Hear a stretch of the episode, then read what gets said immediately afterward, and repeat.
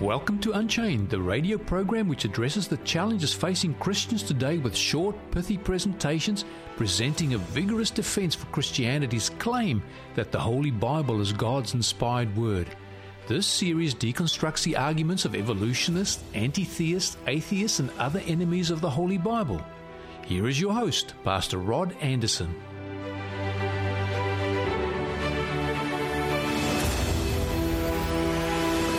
I'm Rod Anderson. Is it possible that Christians are weakening confidence in the Bible more so than atheists, more so than secularism or materialism? Excuse me. Again, is the Bible's status within society diminishing because of the very ones charged with its presentation? During World War II, no one among the Allies was surprised to hear anti American or British propaganda from the Nazis. Nobody is surprised when they hear the Arabs railing against Israel. Nobody is surprised when they hear fundamentalist Muslims launch verbal tirades against the West. Would anyone think it strange to hear Christians attacking the Bible? Of course you would. Opening it up for ridicule and derision, making Christianity a mockery and faith in Jesus Christ to be seen as an impetuous fantasy. But this is happening today in the Christian world, in theological seminaries, in many local churches. We should remember that the enemies of God and Christianity have always known that if they destroy the truthfulness of the Bible, they destroy the historicity of the sacrificial death of, and resurrection of Jesus Christ, and the church will fall. Whenever Christians substitute the authority of the Bible for the opinions of men and women, they undermine the very ground upon which our authority rests. When Christians seek to gain the applause or the approval of humanists, evolutionists, atheists, philosophers at the expense of biblical doctrine, they yield their authority to worldlings, materialists, and libertines. This state of affairs, this indifference to biblical authority we witness in the world today, or in the Christian world today, has not always been the case. In the first century, driven by Christ's command in Matthew 28 verses 19 20, to take the gospel to the world, baptizing and teaching in the name of the Father, the Son, and the Holy Spirit, caused the early church to face brutal persecution from the pagan Roman Empire. Further to that was the tirade of anti-Jewish sentiment which classed Christ's followers as an apostate movement made up of wild heretics and zealots who had embraced a false Messiah, making it an anathema in the minds of many Jews. Christians were cast out of their synagogues, families would disown them, and their normal opportunities and trades were denied from within the Jewish society throughout the Roman world. Congruent to the bold and principled stand the Christian church made in the first century was a predicted violent opposition that it faced from Christian, uh, from pagan worshippers, because the followers of Christ refused to bow down to the images of Zeus, the images of Mars and Diana, etc. They refused to eat certain foods because they had been dedicated to the pagan gods, and the result from city to city was violent persecution. This is but a scant overview of Christianity in the first century, but the point I want to make clear in your minds is that while the gospel spread throughout the world, it came at great cost with the loss of home and possessions, the loss of reputation and employment, and in the case of Jewish converts to Christendom, they lost their national status, they became vagabonds and a people without a country. But what knitted them together, making the Christian movement an irresistible force?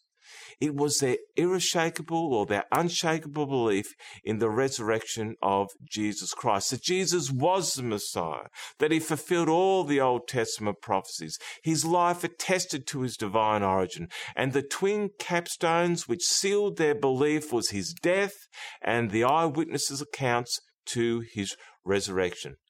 These same beliefs drove the church to, forward for the next 200 years, with persecution against Christians speak, peaking under the cruel reign of Emperor Diocletian, who ruled from 284 to 304 AD.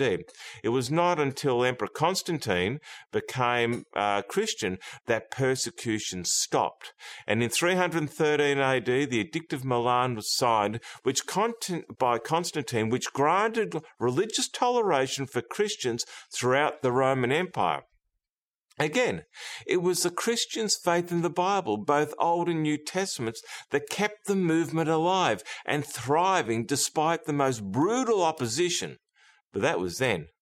Sadly, today, we don't see that love and vigour for God's word bursting forth from the churches. It seems to me, and I'm happy to be proved wrong, but the churches have an appetite to operate on the lowest common doctrinal denominator and willingly surrender their biblical beliefs to conform with society. To make it even worse, over the last 150 to 200 years, perhaps even more, there has been a spirit within Christendom to set aside the Bible with the intentional strategy of making Christianity more appealing to the secular and more palatable, palatable to the secular unbelieving world, and to be viewed as progressive in the eyes of the evolutionary community. Unbeknownst to Christians, sitting in their pews from week to week, Christianity is allowing itself to be stripped of its doctrinal power and as such has lost the ability to make an impact on our culture.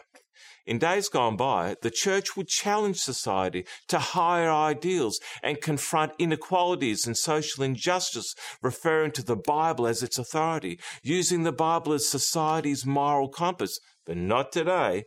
Instead, Christianity has become a powerless tenant, a serf, a slave to culture, and in effect has embraced it one should never forget that Christianity, and I'm referring to biblical Christianity now, it has always challenged the culture of the day, not acquiesced to lobby groups, libertines or materialists and other vocal enemies who hate the God of creation, who inspired the Bible and its writings. The Bible has always kept the moral compass of society pointing in the correct direction. It took little children from the mines, factories and workhouses demanding them the right to an education.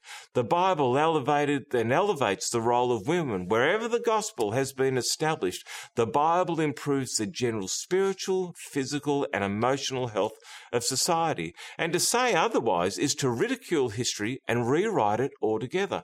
Wherever the Bible has been elevated, wherever the gospel has won the hearts of men and women, society has advanced.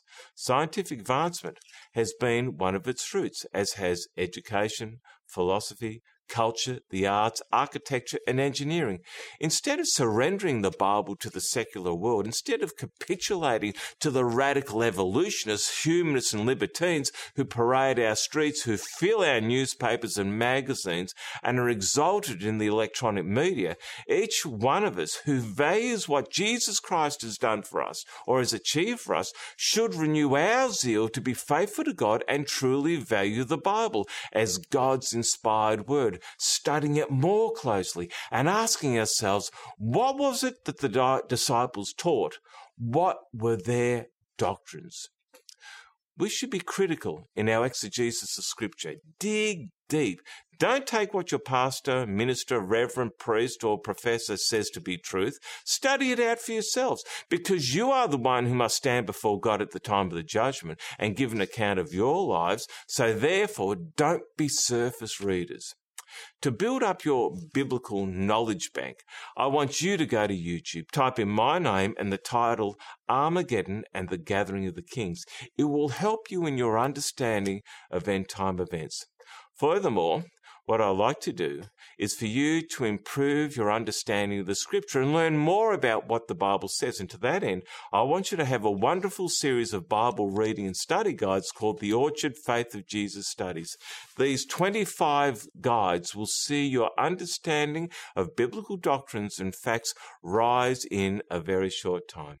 And all that you have to do to receive them is send me an email with your name, postal address, and phone number to info at theorchardmelbourne.org.au. That is info at theorchardmelbourne.org.au or go to our website, theorchardmelbourne.org.au and go to the tab marked contact us, follow the prompts, including the name of the, uh, of the study guides you're requesting, and they are the Faith of Jesus reading guides, and uh, you will have them in absolutely no time at all. Well, I look forward to being with you next time. Remember this the truth has nothing to fear from investigation. I'm Rod Anderson. Goodbye for now.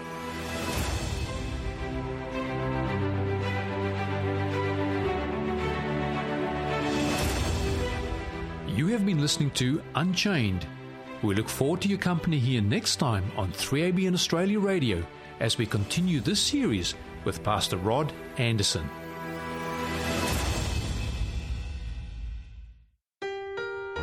Coming up next, Camille Aragonis with Ancient Words.